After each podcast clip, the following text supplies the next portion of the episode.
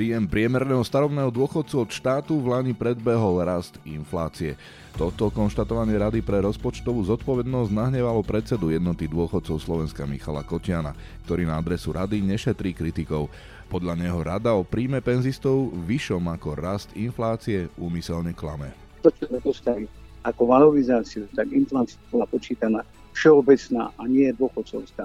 Mm, nie, my to porovnávame s dôchodcovskou infláciou, tou istou, ktorá sa používa aj pri valorizácii dôchodkov. Reaguje člen Rady pre rozpočtovú zodpovednosť Martin Schuster.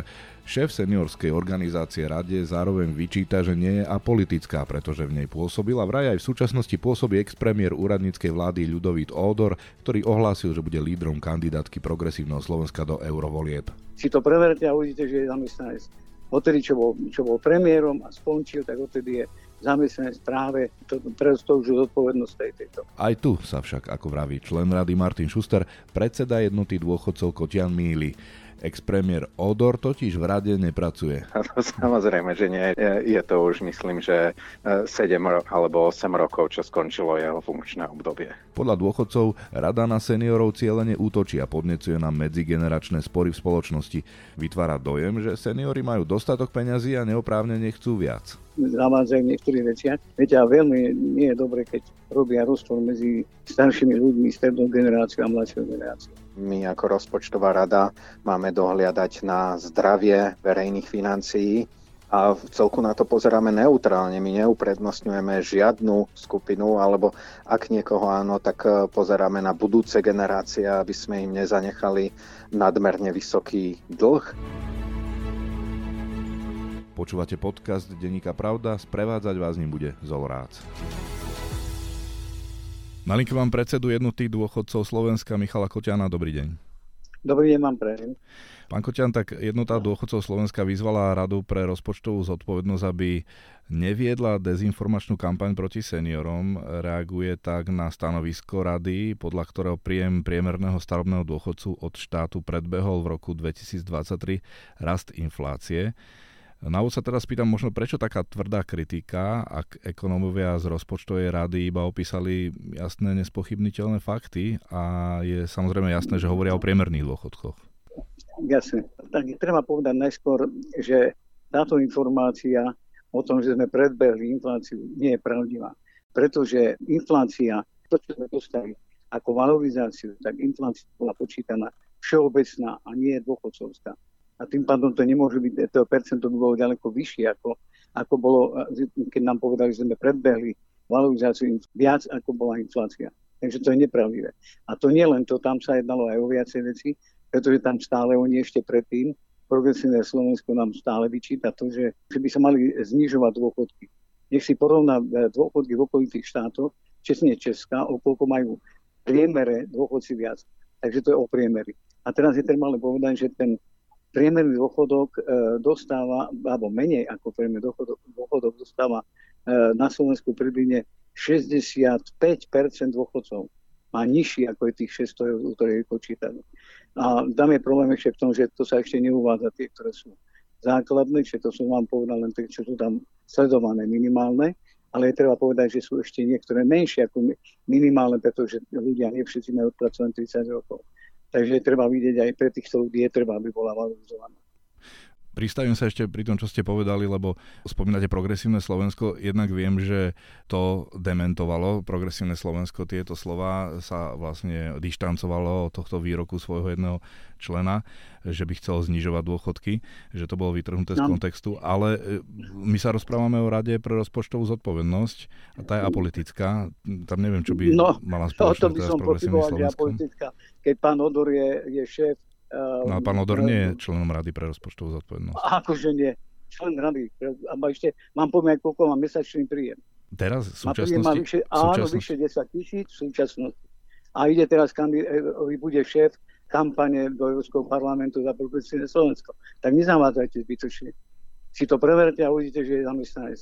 Odtedy, čo bol, čo bol premiérom a skončil, tak odtedy je zamestnanec práve to, pre to už zodpovednosť tej, tejto. OK, to si pozriem, ale teda... Dobre, Áno. napriek tomu teda sa spýtam, že prečo teda ich výstupy beriete ako kritiku alebo nejaký útok na seniorov? No viete, pretože keď niekto ukazuje, že e, seniory pomalinky div, že nemajú, ja neviem, koľko z rozpočtu, tak klamu, pretože on, viete dobre, že dôchodky sú vyplácené poprvé zo sociálnej poisťovne a tam dopláca len minimum na to. A tam ešte, ešte jedna veľmi dôležitá vec je v tom, že doteraz vždy, každý raz, keď ostali peniaze sociálnej poisťovny, tak išli naspäť do, roz, do rozpočtu na budúci rok. Teraz prvý raz sa neostali, pretože bola mimoriadná valorizácia skôr, ktorá bola práve urádzaná z posledkov, ktoré boli z na sociálne poisťovne. Lebo som člen dozornej rady, tak viem, odkiaľ si tie peniažky. A preto sme dostali tú 13. valorizáciu, či je 13. dôchodok, čo sme dostali, tak to práve bolo z tých peniažkov, čo ostávali na sociálne poisťovne. O tých 150 eur. Potom samozrejme tých 150 ďalších bolo z iného hradené. Prečo ste najprv neoslovili samotnú radu pre e, rozpočtovú zodpovednosť, ale hneď ste posielali vlastne tlačovú správu do médií? Ja, viete, pretože my, ja som ich oslovil predtým a oni vôbec nereagovali. Na to, že som im ja zavolal, poslal a tak ďalej na ich mail, že som im povedal, že zavádzajú v niektorých veciach. Viete, a veľmi nie je dobre, keď robia rozpor medzi staršími ľuďmi, strednou generáciou a mladšou generáciou. Nie je to dobre spoločnosti treba uklúňovať a nerozčulovať ľudí. Tak ako pán Bielík tam na teatrojke zahlásil, že preto sa zvyšujú dania, aby sa dôchodcom mohli zvýšiť dôchodky. Je to ako keby o tom nič nevedel a je to pritom ekonom. A my sme ešte žiadali predtým, ale to som zreňoval, sme žiadali, aby táto rada pre rozpočtovú zodpovednosť, aby priznal, koľko majú oni mesačný. Keď hovoria o tom, že sa im dá, že priemerné 600 eur, že je moc vysoký ten dôchodok. No ale nie je to spájanie hrušiek s jablkami, predsa oni majú nejakú odbornú činnosť, za ktorú majú plácu, čiže pracujú. Vy ste, keď ste pracovali, tak ste mali asi tiež iný, iný plát, ako keď ste mali dôchodky. No, no, je treba povedať tak, že hovoriť o medzigeneračnej solidarite, viete, pretože aj my sme robili predtým a odvádzali do poisťovny a tak ďalej. Takže je treba povedať, že túto spoločnosť vybudovali predtým dôchodcové. To nemôžete popreť. A tá spoločnosť skoro celá je už oskratnutá. S rôznymi vládami od začiatku až do konca, až do teraz. Áno, veď sme videli aj mnohé trestné stíhania aj odsudených, aj, aj a, ďalších, a, napríklad z bývalej garnitúry. Ale nepovšimnutí, viete, že Daniel ste... napríklad tam ja tiež nesedel, keď rozdával podniky za euro. Áno, a s nimi ste teda stali aj na spoločných tlačových konferenciách pred voľbami. Myslíte, že, no určite, ten nekandidoval, tak by som nestal si. Ja som vám povedal pána Mečiara. No ja hovorím teda o týchto politikoch súčasne aktívnych. V tlačovej správe uvádzate, že každopádne chcete požiadať teda výbor Národnej rady pre financie a rozpočet o kontrolu týchto údajov. Áno, dneska som tam už bol. Dneska som tam už bol. Uh-huh, že až... Teraz idem akorát odtiaľ z Bratislavy. S kým vlastne s poslancov komunikujete a, a čo od toho očakávate? No v podstate predovšetkým s Hanom Bocháčom, ktorý má okrem iného teda šebetín na starosti financie. To je jedna vec, ale ja komunikujem ďaleko viacej tými poslancami, s pánom Richterom, s pánom Michalom Stuškom, ale s ďalšími. To nemôžem všetkých menovať, koľko tam je. Takže s týmito som hovoril práve o tomto, že aby e, tieto, tieto ich údaje podľa mňa sú vyložené stresné, zvlášť tedy, keď ešte e, si dovolí pán Ondor kandidovať do Európskeho parlamentu. No ale ako to teraz súvisí s tým, že no, aké no, údaje... No, no pretože tam zamestnanec vyhlasuje tam, že, že táto komisia je aká neutrálna nezávislá. Mali by preveriť, ako sú to neutrálne nezávislí ľudia, za ktorú stranu kopu. Všetci, čo sú tam v tej dozornej rade, alebo v tej rade, pre rozpočtovú zodpovednosť. No, e, ja tak viem, že rada samotná je teda apolitická, tú svoju odbornú činnosť, čo robí, nie je zaťažená nejakým spôsobom, že by niekoho uprednostňovala, alebo Ale tomu sám neveríte, pán redaktor. To vychádza z toho, no, čo publikujú ja a čo vyhlasujú. Ja osobne tomu verím. Keby mali trochu sociálne cítenie, tak nebudeme budeme také veci vyhlasovať. No ale to si možno milíte s ministerstvom e, práce a sociálnych vecí a rodiny. Nie, to je iná inštitúcia. Nie, a... Nie, nie, nie, tú rozpočtu zodpovednosť. Vôbec nie. Ja viem, že ministerstvo práce robí opatrenia, čo sa dá. Tam som ticho, ale toto, čo tam oni zahlasili, že treba znižovať dôchodky, aj keď sa ospravedlnili, to je nespravedlniteľné. To sa nedá ospravedlniť. Ale vy stále stotožňujete radu pre rozpočtovú zodpovednosť s nejakým výrokom poslanca politickej strany, teda súčasného poslanca vtedy ani nebol. a ktorý vlastne oni následne dementovali. Ale ja sa chcem spýtať, že vy teda poukazujete na to, že ten ústavný zákon hovorí o nezávislosti a, a, a politický exponát. Áno, a že, že áno. politický exponát osoby nemali pôsobiť takéto organizácie. A, nie, áno, mali by sa to pozrieť, naozaj nezávislé. No a ako sú na tom rokovania s Erikom Tomášom, e, s vedením jednoty dôchodcov Slovenska, aby štát podporoval e, vašu organizáciu finančne cez ministerstvo práce? No, viete, takto, keď sa dá pomáhať zväzu jazyckým bojovníkom, keď sa dá pomáhať, nechcem mi ja im to nezávidím, ak ste to nebral tak, ale že by bolo dobré, nám niekto pomohol. Viete, hlavne keď sme prekočili 101 tisíc členov, tak asi by bolo dobre, keby aj nám pomohli, pretože nemyslím teraz bez ale to je viacej organizácií. To sú aj organizácie ZTP, to sú aj organizácie Matice Slovenské, to sú aj napríklad Čemadok, lebo dostal minulý rok, viem o tom, že peniažky na svoju činnosť. Ale my sme nedostali. My, čo máme, to sú ministerstva práce a veci a rodiny, tak to, to je minimum, čo dostávame. No, ale ako teda ide dokopy to, že vy kritizujete nejakú organizáciu, že nie je apolitická, ale zároveň vy žiadate peniaze od politických predstaviteľov, ktorí teraz e, sú vo vedení napríklad ministerstva práce, s tými, ktorými ste vlastne stávali pred voľbami na tlačových konferenciách. Ja, ja to sa ale veľmi milíte. My sme to žiadali aj od vlády, ktorá tam bola po roku 2020 aj od pána Krajniaka sme to žiadali, aj sme to mali v našej petícii. Treba sa pozrieť, či sme robili aké aktivity. A to tam bolo žiadané vtedy. Aj pána Krajniaka som osobne žiadal. Tak ako som aj prosil o mimoriadnú valorizáciu.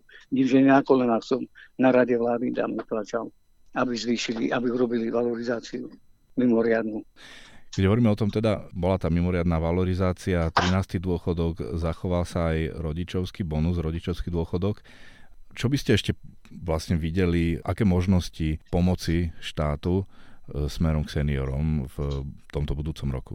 Teda v tomto, v tomto 2024. Áno, áno. E, e, viete, tak, takto vám poviem, myslím si, že tam je zakotvené teraz všetko, že by to malo byť v poriadku. Tam je ešte jedna vec, ktorá, ktorú zatiaľ nie nikto nehovorí, že keď bude inflácia väčšia ako 5%, tak by mala byť mimoriadná valorizácia.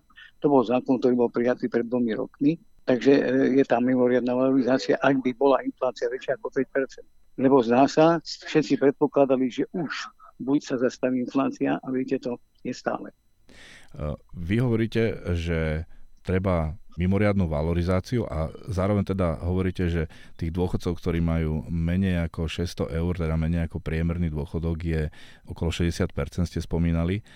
Áno, áno. Rada pre rozpočtovú zodpovednosť ale práve upozorňuje na to, že stav verejných financií si náš, si ani súčasne, ani v budúcnosti nemôže dovoliť plošné, takéto plošné opatrenia a hovoria, že treba pomáhať adresne rôznymi inými spôsobmi práve tým dôchodcom, ktorí, ako ste spomínajú, majú minimálny dôchodok alebo menší, ktorých sa naozaj tá inflácia viac dotkne prečo vlastne nepristúpiť a netlačiť práve politickú garnitúru na to, aby pomáhali adresne a viac?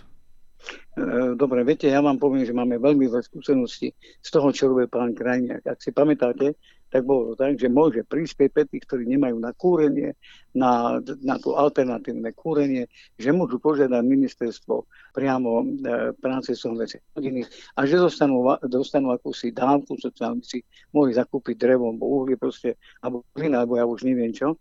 Ale si zoberte, kde tam nejaký dôchodca niekde na dedine, e, tam, kde sú okolo lesy, kde on nemá žiadny podiel v urbane a tak ďalej, kde tam on požiada nejakú ministerstvo práce, ešte tam bolo tlačivo, ktoré mal vypísať, ako to môže byť adresne.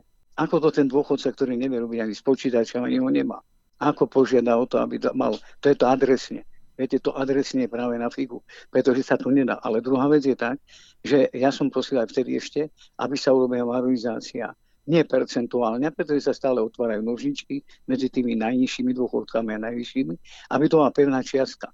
A toto som prosil aj pána e, ministra práce, sociálnej a rodiny, že ak bude valorizácia, či už bude e, akákoľvek, či to bude tá, tá, viete, lebo napríklad to, čo sa týkalo tej rodičovskej dávky, alebo ak by som to nazval, tak domňa sa je to vyložené e, protizákonné, protiústavné, aj keď to je ústavný zákon, pretože nech si ju niekto poriadne preštuduje, kto to vlastne dostáva. Stačí, aby ten človek, e, alebo ten syn, alebo dcera, aby jeden týždeň marodoval a už nedostane ten rodič nič, to je jedna vec. Druhá vec, ktorá tam je dôležitá, musí mať celý rok odpracovaný. Teraz sa po, berie za základ rok 2021 sa berie za základ. A ten 2021 bola ešte stále kríza, korona a tak ďalej. Kopu tých, ktorí podnikali, skrachovali vtedy. Takže títo, týchto rodičia nedostanú nič. Tí, ktorí mali problémy uh, s tým, aby vôbec dostali nejaké, nejaké financie, tak takisto nedostanú nič. Ľudia, ktorí sú starší ako 80 rokov, ich deti sú na, už na dôchodku, zase nedostanú nič. Tak aký to je zákon o tej rodičovského bonusu? Ja napríklad som bol vyložený, nie ja, ale jednota dôchodcov predsedníctvo, hneď vtedy ešte, keď sa tento zákon príjmal, hej, tak sme, sme vtedy e, prosili pani prezidentku, aby ho vetoval, aby ho neschválili, pretože podľa mňa je to vyložené protiústavný, keď je to napísané ako ústavný zákon, pretože si to pán Matovič potvrdil tým, že to dal do zákonu, ako do ústavného zákonu, čo je podľa mňa hlúposť.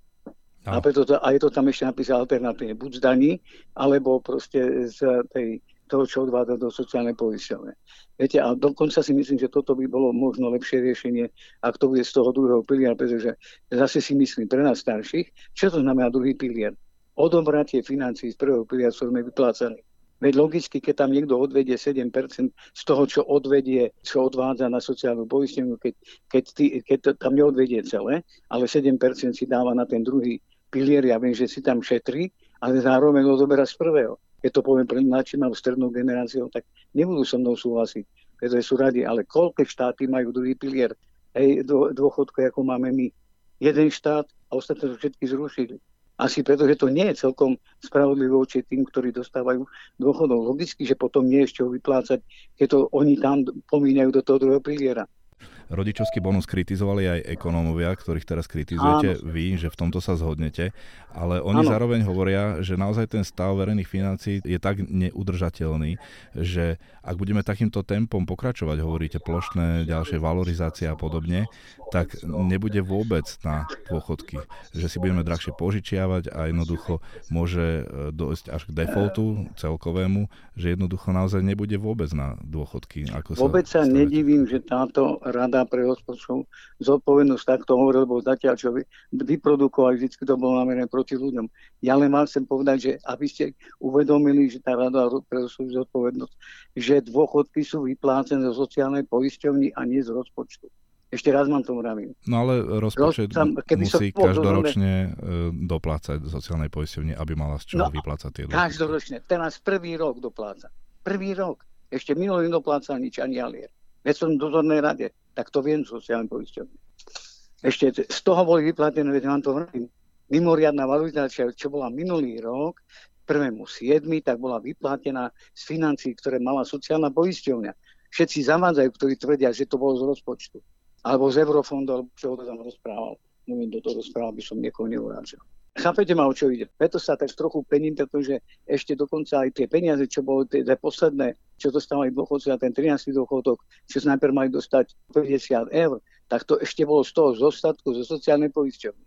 To bolo asi, neviem, ak si to dobre pamätám, nejakých 35 miliónov tam bolo ešte tej sociálnej poisťovne tých 150 eur. Preto pán Erik Tomáš aj to povedal riaditeľ sociálnej poistenie, ktorý bol, ktorého tam dal ešte pán Matovič.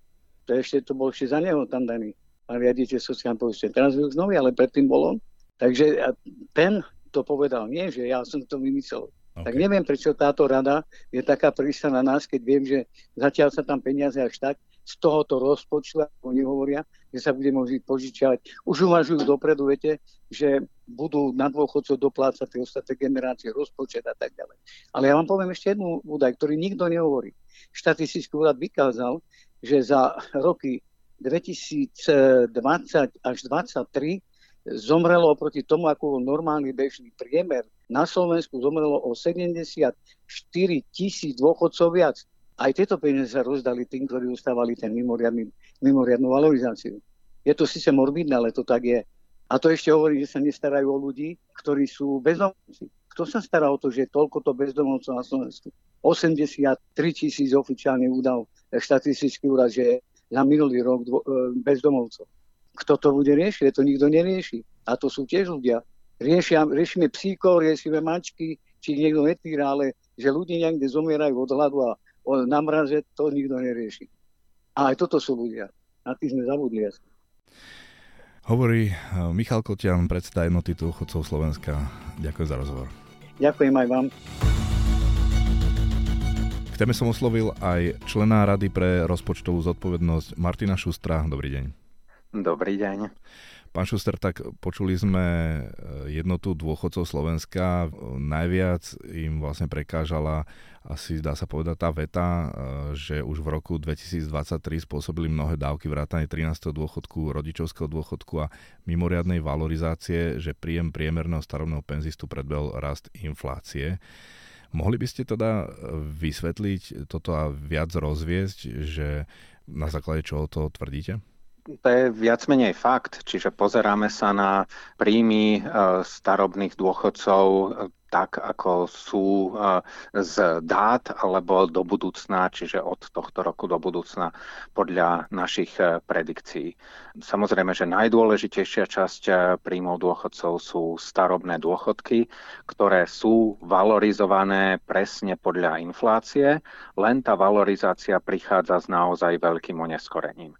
Čiže napríklad, eh, keď sa začala zvyšovať eh, inflácia ešte v roku 2021 a ďalej nasledovala vysoká inflácia v roku 2022, tak eh, valorizácia to dôchodcom vrátila až v roku 2023. Je tu naozaj veľké oneskorenie, ktoré môže trvať aj viac ako rok ale od tohto roka už boli príjmy dôchodcov kompenzované o tú infláciu z minulosti a popri tom máme e, rôzne neštandardné príplatky alebo zvýšenia e, dôchodkov, ako je rodičovský bonus, 13. a 14. dôchodok. Takže výsledok je, že od e, tohto roku až do konca nášho horizontu predikcie budú príjmy dôchodcov aj po očistení o infláciu vyššie než pred začiatkom tejto vysokej inflácie. Treba ale možno povedať, že vy ako ekonomovia robíte tie výpočty na základe priemerných hodnôt, ktoré možno nezohľadňujú tie individuálne životné situácie mnohých seniorov na Slovensku. A práve toto možno prekáža v tom stanovisku jednote dôchodcov. Oni tvrdia, že so 600 eurovým priemerným dôchodkom sa musí vysporiadať, musí, musí vyžiť 600 tisíc dôchodcov na Slovensku. Aké teda vy máte údaje ohľadom tohto, že koľko je tých, ktorí naozaj nedosiahnu na tie, na tie e, výšky, ktoré vlastne potom prevyšujú ten rast inflácie? Keď e, hovoríme o priemernom dôchodku, tak e, naozaj asi polovica dôchodcov má menej ako priemerný dôchodok a druhá polovica má viac ako priemerný dôchodok.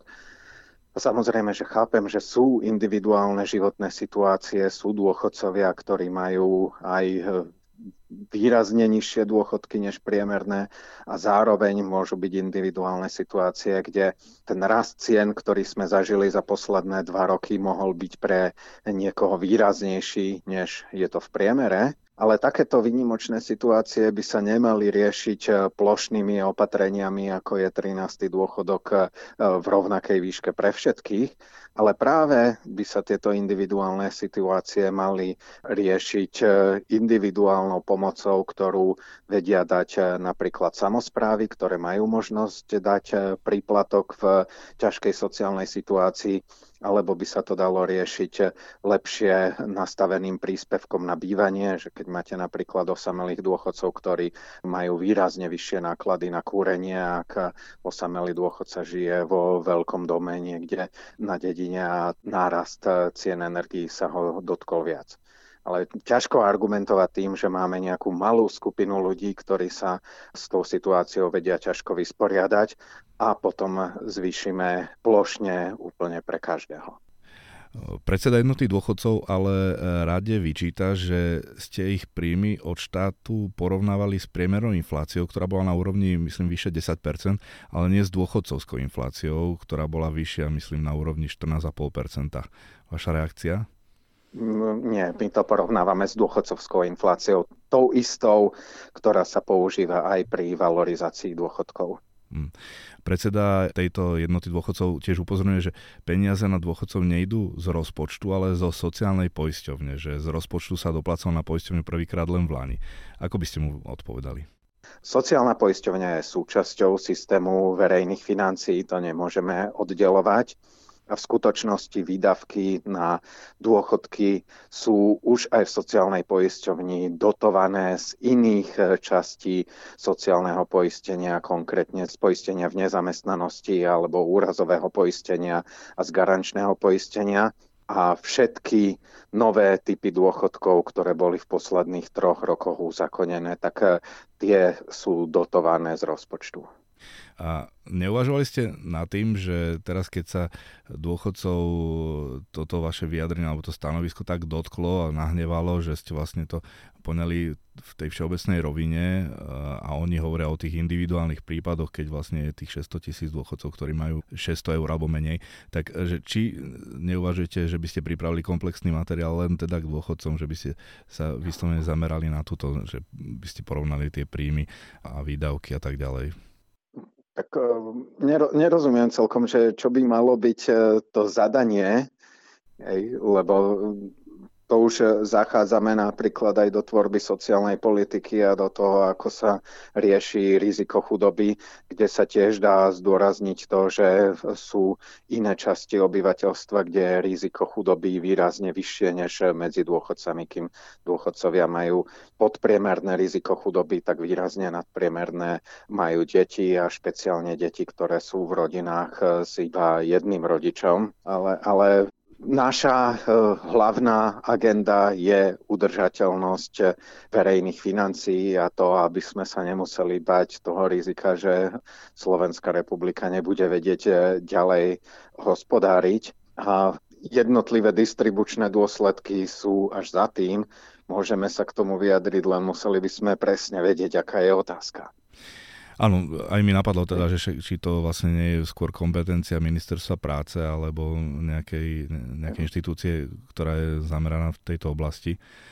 Ale teda musel som sa spýtať, keď vlastne to takto pobúrilo tých e, seniorov alebo túto no, jednotu dôchodcov, ktorá ich zastupuje. Ešte oni sa obrátili aj na parlament, na výbor Národnej rady pre financie a rozpočet a žiadajú kontrolu týchto údajov, či prípadne nedošlo k porušeniu zákona. Viem, že predseda jednoty dôchodcov bol práve dnes v parlamente o tomto rokovať s nejakým zástupcom. Čo si o tom myslíte? Ako to už je asi na parlamente, ale myslím, že nie je úlohou parlamentu kontrolovať nejaké údaje. A čo sa týka údajov, ktoré my používame, tak sú to normálne oficiálne údaje zverejňované buď štatistickým úradom alebo sociálnou poisťovňou, takže ne, nevidím moc dôvod spochybňovať tieto výpočty. No, jednota dôchodcov Slovenska tiež kritizuje radu, že nie je apolitická, pretože v nej pôsobila podľa nich aj opäť pôsobí ex-premier Ludovít Odor, ktorý aktuálne ohlásil, že bude lídrom kandidátky do eurovoľby za stranu PS. Na webovej stránke som videl, je tam pritom jasne uvedené, že pán Odor bol členom rady do 7.2.2018. Tak ako je to? Môžeme v tom teda urobiť poriadok? Tu by som naopak chcel zdôrazniť, že apolitickosť eh, Rady pre rozpočtovú zodpovednosť je naozaj nadštandardne zabezpečená, kým väčšina podobných nezávislých inštitúcií má zakotvené to, že členstvo v takejto inštitúcii je obvykle nezlučiteľné s funkciou poslanca, ministra alebo s inými politickými nomináciami tak rada je jediná, ktorá zakotvuje, že táto nezlučiteľnosť špeciálne s funkciou ministra trvá aj 3 roky po skončení členstva v rade. Žiadna iná nezávislá inštitúcia na Slovensku, pokiaľ viem, nemá takéto prísne pravidlá, aké máme my. Čiže nie je to pravda, že pán Odor je členom Rady pre rozpočtovú zodpovednosť? Samozrejme, že nie, však ste povedali, že je, je to už, myslím, že 7 e, alebo 8 rokov, čo skončilo jeho funkčné obdobie. A na druhú stranu, aj keby bol, vlastne tak to ho nevylučuje z toho, že by nemohol kandidovať, lebo tak hovoríte, že, že vy máte stanovy také prísne, že nemôže ani po skončení funkcie, a to vieme, že bol vo funkcii premiéra niekoľkých ministrov, ale aj keby teda toto nebolo a bol by členom a kandidoval by teraz vo voľbách do Európskeho parlamentu, tak by to vlastne nebolo porušenie zákona, či? Takto no, nám nedovoluje naozaj, že uh, ústavný zákon nedovoluje zlúčiť funkciu člena rady s funkciou poslanca ani Európskeho parlamentu. Takže pokiaľ by náhodou nejaký člen rady, ale vôbec uh, myslím, že žiaden z nás to nemá v úmysle, ale pokiaľ by niektorý mal v úmysle kandidovať, tak uh, sa musí vzdať členstva v Rade pre rozpočtovú zodpovednosť a možno by som ešte pripomenul aj e, základné ľudské práva v ústave, ktoré každému jednému občanovi Slovenskej republiky dávajú právo aj voliť, aj byť volený. Takže to, že niekto niekedy v minulosti vo svojej kariére bol členom rady, ho predsa nemôže zbaviť jeho základných ľudských práv aby, aby ste reagovali na tie útoky jednoty dôchodcov Slovenska. Oni hovoria, že je to vlastne nejaká politická objednávka opozície na vyvolávanie nenávistí voči seniorom. Ako teda možno vnímate tie útoky a že či vy máte ochotu s nimi diskutovať, ak by bola tá ochota na ich strane si to vyriešiť mimo, mimo pozornosti médií a verejnosti? Pozrite, ako my sme samozrejme pripravení diskutovať o to, v tej vecnej rovine a veľmi radi by sme diskutovali s dôchodcami. A tiež úplne chápem, že jednota dôchodcov je vlastne lobistickou organizáciou, ktorá sa snaží reprezentovať záujmy dôchodcov dôchodcov a chce pre nich e, vydobiť čo najviac a preto aj sa stavajú do tej situácie, že dôchodcovia sú práve tou skupinou, ktorá si najviac e, zaslúži pomoc. A naopak e, my ako rozpočtová rada máme dohliadať na zdravie verejných financií a v celku na to pozeráme neutrálne. My neuprednostňujeme žiadnu skupinu, alebo ak niekoho áno, tak e, pozeráme na budúce generácie, aby sme im nezanechali nadmerne vysoký dlh. A pokiaľ, pokiaľ sa naša spoločnosť ako celok rozhodne, že chceme mať vyššie dôchodky, tak e, to sa dá riešiť. A e, síce dôchodky u nás sú viac menej primerané k mzdám alebo iným príjmom v ekonomike, ale viem si predstaviť, že budú dôchodky o niečo vyššie, len potom treba aj povedať, ako to budeme financovať. A tá situácia, ktorá u nás nastala aj pred 4 rokmi a v tomto roku znova, je, že sa výrazne zvyšovali rôzne dôchodkové dávky, ale nikto nepovedal, ako to budeme financovať, takže všetky tieto dávky zvyšujú náš dlh a zvyšujú rizika pre verejné financie a tieto rizika pre verejné financie sú v konečnom dôsledku rizikom najmä pre tých, ktorí budú aj o 10 rokov odkázaní na štát. A to sú teda dôchodcovia, alebo mladé rodiny s deťmi, alebo mladí ľudia, ktorí potrebujú školstvo. Takže zvyšujeme dnes rizika najmä tým dôchodcom, ktorým zároveň dnes zvyšujeme dôchodkové dávky. Áno, to som sa aj chcel spýtať, že teda ak budú mať aj táto lobistická skupina, ako hovoríte, ďalšie požiadavky na nejaké zvyšovanie, na nové dávky a podobne, na valorizáciu dôchodkov, vy teda upozornite, že z toho dlhodobejšieho hľadiska to môže dôjsť až do tej situácie, že na tie dôchodky jednoducho ani nebude na, v tej výške, ktoré sú napríklad súčasné. Áno, to, to, to, to je práve tá naša najväčšia obava, na ktorú už niekoľko rokov upozorňujeme. Naše verejné financie sú už teraz eh, v pásme vysokého rizika. A vidíme za posledný rok alebo rok a pol, že rizikové príražky na slovenský dlh sa zvyšujú. A teda obávame sa toho, že toto sa bude ďalej zhoršovať. A pokiaľ sa verejné financie nepodarí ozdraviť, tak eh, už v priebehu možno najbližšieho desaťročia môže dojsť k tomu, že náš štát už nebude mať na bežnú prevádzku a bežné sociálne dávky. Ale znovu hovorím, že to neznamená, že nemôžeme, povedzme, zvýšiť dôchodky. Ak e, si to spoločnosť bude želať, tak môžeme ďalej zvyšovať dôchodky, len považujeme za potrebné povedať, z čoho to bude financovať tak, aby to bolo dlhodobo udržateľne financovateľné. Mm, čiže vám tiež ide o to, aby vlastne tie dôchodky boli a zostali zachované, len teda hovoríte, že je krátko zrake pýtať si stále viac, aj keď na to nemáme. Áno, presne tak. Toľko Martin Šuster z Rady pre rozpočtovú zodpovednosť. Ďakujem za rozhovor. Ďakujem, dovidenia. Sme v závere. Počúvali ste podcast Denníka Pravda, ktorý pre vás pripravil Zolorác.